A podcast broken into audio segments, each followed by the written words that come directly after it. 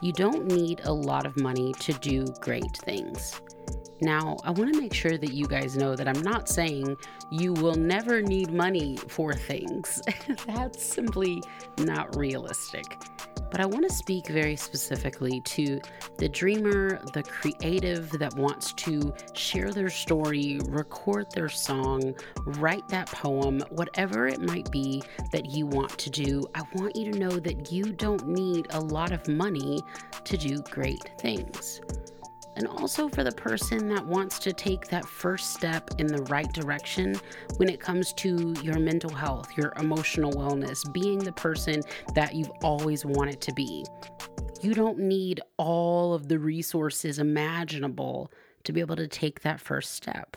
These two things go quite hand in hand for me anytime I start thinking about what I want to create, especially when I start thinking about things that are way out of my budget, and I'm like, oh, if I could only get these three big name actors, and if I could just get this person to produce it, and I could, if I could just get this person to help me write it or edit or film it, I start thinking of all this stuff and I get really overwhelmed and really stressed out. And then sometimes my anxiety creeps in and I start thinking, well, no, I could never do that because I'll never be good enough, or I could never do that because I'll never be on that level. And then all the other stresses of life just start to come up. And before I know it, I've done nothing. Before I know it, I've entered into this frustrating cycle of stress and anxiety that's not only just holding me back from everyday things, but also holding me back from extraordinary things like creative things that I really don't need a ton of money to do. Maybe I just need a bit more hope than I'm allowing myself to have. There's a brand new movie out on Netflix and it's called The Starling. And it stars Melissa McCarthy, who most of us know as a comedic act- actress. And she is in this movie with a bird while she's going through loss and tragedy. And when I first heard of it, I was like, well, I'm gonna watch it because Melissa McCarthy and I got really excited about it. But I was also like, I don't usually watch movies about birds, so I don't know what this is gonna be like. And let me just tell you guys, I'm glad that I, in the words of Kelly Clarkson, took a risk, took a chance, took a change, what? And I breaked it away and watched this movie. And wow, it was absolutely amazing. I don't want to spoil it at all, but there is so much in this film about creativity, about new life, about friendship, about unlikely therapy in a very unlikely way and unlikely place. It's also quite comedic in a way as well. And it's very realistic when it talks about relationships and marriage and this might be a good time to let you guys know that there are definitely some mature themes and some mature language in this film. It's PG 13. Um, so you'll have to use, you know, viewer discretion, but especially if you are an adult that is wanting to get married someday, or if you are engaged, or if you're married, I do think that this is a really good watch because it teaches us so much about how creativity can help us heal, and about healing and how it oftentimes comes from creativity and how we oftentimes get overwhelmed by all the things that need to be done to get to where we want to be.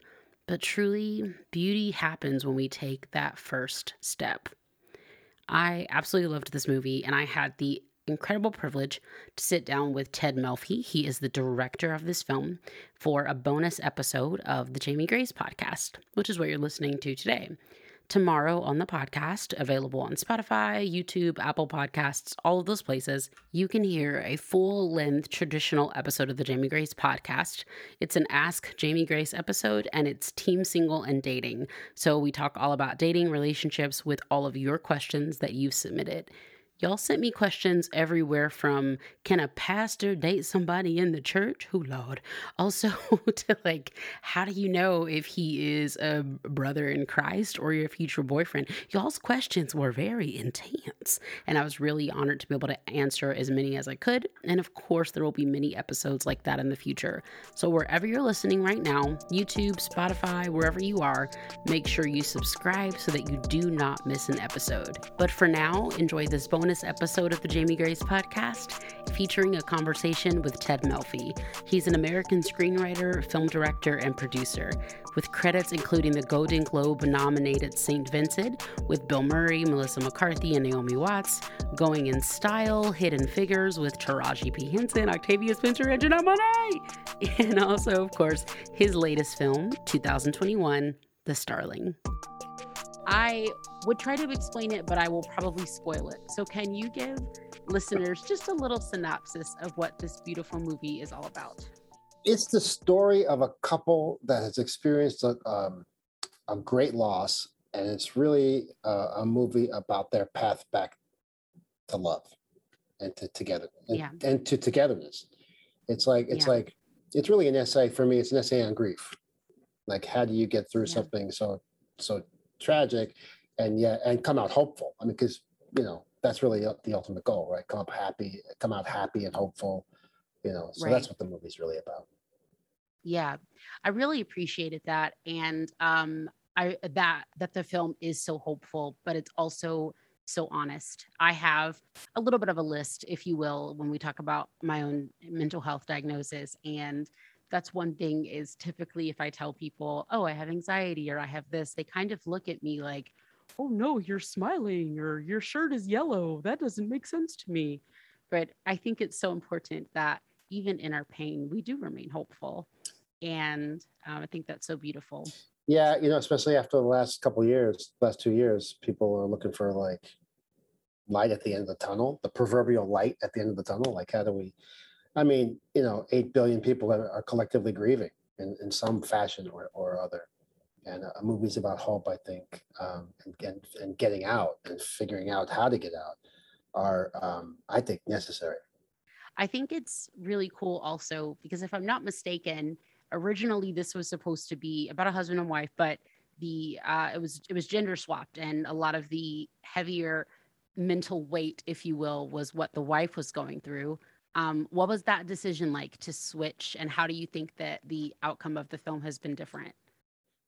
Yeah, as you said, when I first read the script, um, Melissa McCarthy and Chris O'Dowd's characters were swapped. So it was the typical strong man staying home to uh, to, to hold down the fort, and the typical not as strong woman in a mental health facility trying to figure out how to move forward. Uh, and I just, I after reading it, in, when I was getting ready to do it, I said that that just doesn't it doesn't make any sense to me. Like I, I I come from a single mom. I was raised by a single mom um, my wife of 25 years, my two daughters, every woman around me is like way better and stronger and smarter and healthier than I am. Um, I, I, I'm the fool running off to the emergency room, right? And they're they're, they're the ones going, what, what?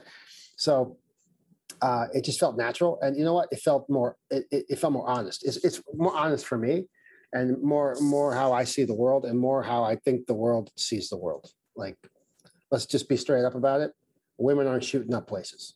Like they're, they're holding it, they're holding it together, and they're they're they're the spine and foundation of our society.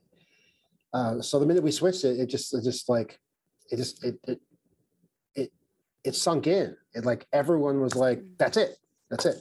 And Melissa signed on right away when we switched it, and then it was off to the races. And you know what? Uh, I would call the writer and I said, "Matt, uh, Matt Harris." I said, "Matt, we're going to switch these roles." And he goes, "Oh, that's a great idea." I said, I, he goes, how, how do you want to start? I go, just, just do find replace to start. Just do find, Mhm. replace, find Lily, replace with Jack and vice versa. And we did that. Yeah. And we did that in the script and we are like, oh my God, that's, that's pretty close. And then we just Yeah. evolved from there. I really appreciate that you all did that because, like you said, a lot of times it's, you know, the stigma of like, oh, the man is the strong one and the woman is the weak one, when in reality, we're all human. And a lot of times, mental health issues, especially with men, um, it gets completely overlooked. And um, it's always seen as, and this is like a, a hinge of a spoiler, but not fully. But a lot of times when it comes to men, things are not acknowledged until it's so bad, um, until it's absolutely out of control. But then when we actually dig deeper, we see that a lot of these things were overlooked in teenage years and 20s as well.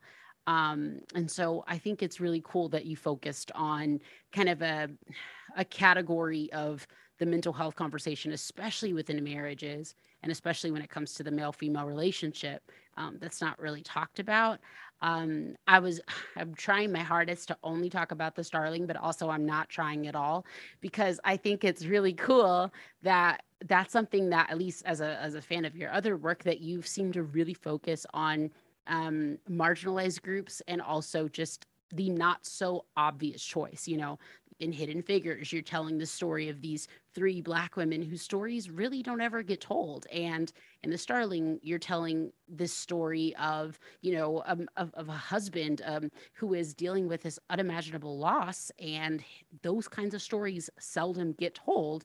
Um, and uh, kind of alluding to what you said before, without telling the story of other people that lost their lives you know what i mean? So um and then this sounds like i'm being a little sarcastic i promise i'm not but like you're telling a story about a bird. Who thinks that they could do a movie with a bird as like third on the call sheet?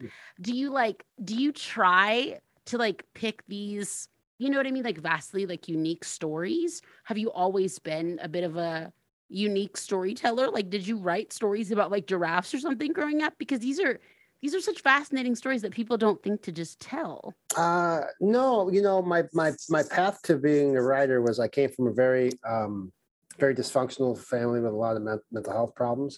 Uh, my dad was in the mob. My mom was a nun. Um, you know, you can look that up. And so I came from this really crazy, violent, godly, mixed background. I was an altar boy. I was a shoplifter. All just just all these back and forth things that you do growing up. I grew up in Brooklyn, um, so I've always been drawn to stories about people like me that are completely broken and lost and trying to figure it out. Yeah, really don't know how to get where they're going. Really don't even know where they're going. Like those yeah. are the stories I'm most drawn to. So it doesn't really matter if it has a bird or Bill Murray playing an alcoholic Vietnam vet, or you know, Taraji P Henson, you know, running in the rain, just trying to get ahead. Like I'm drawn to those stories about us, us getting us yeah. trying to figure it out, and us trying to get ahead. Yeah, I really, um, I'm grateful for your your vulnerability. I mean, we need more of that. You know, us us as creatives being willing to put our honest stories out on the line.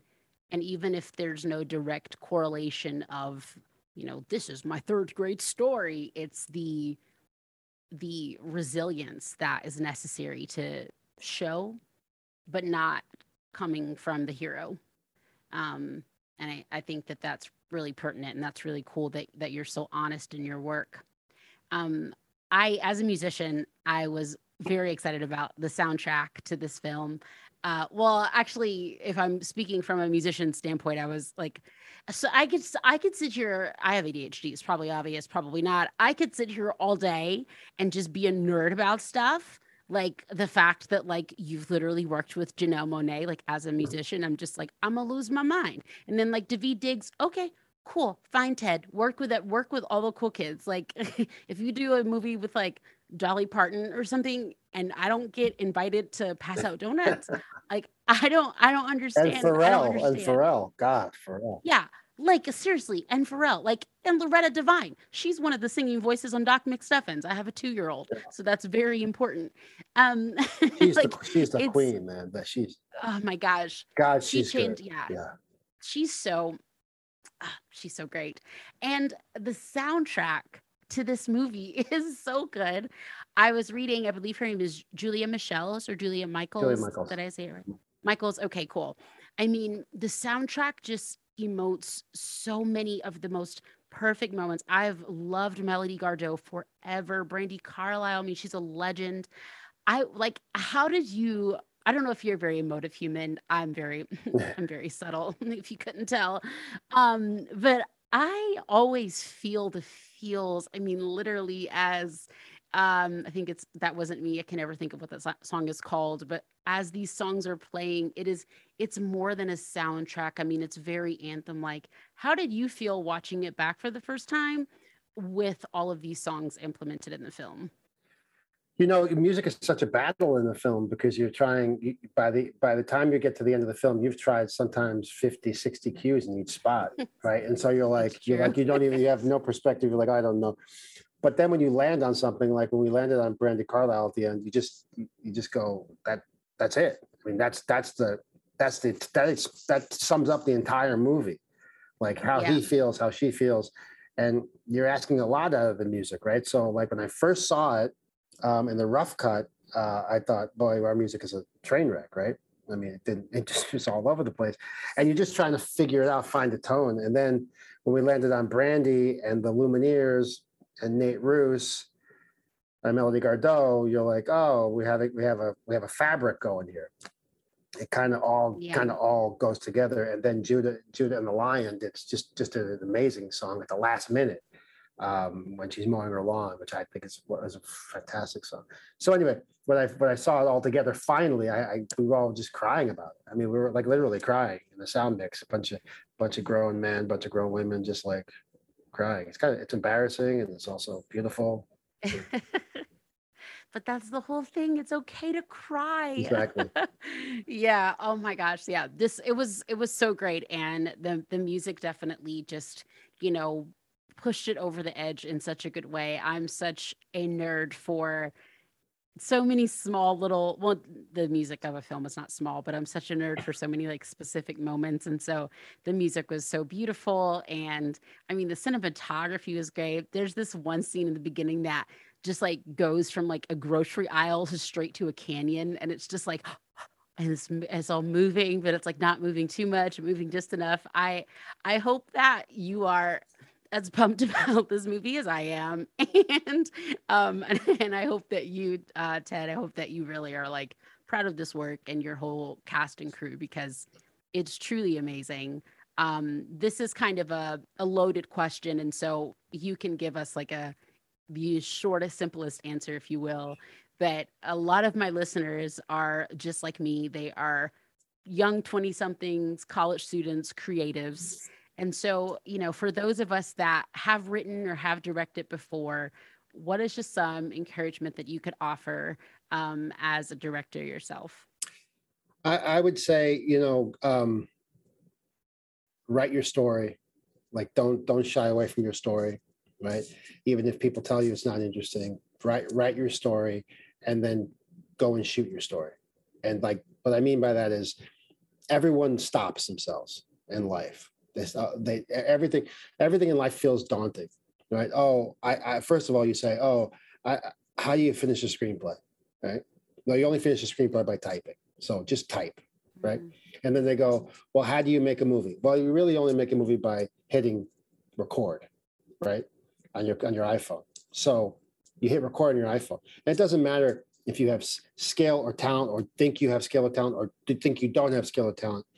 Your job on this planet is to a leave it better than you found it and b tell your stories and tell your story along the way right? Because that's the only thing we leave behind.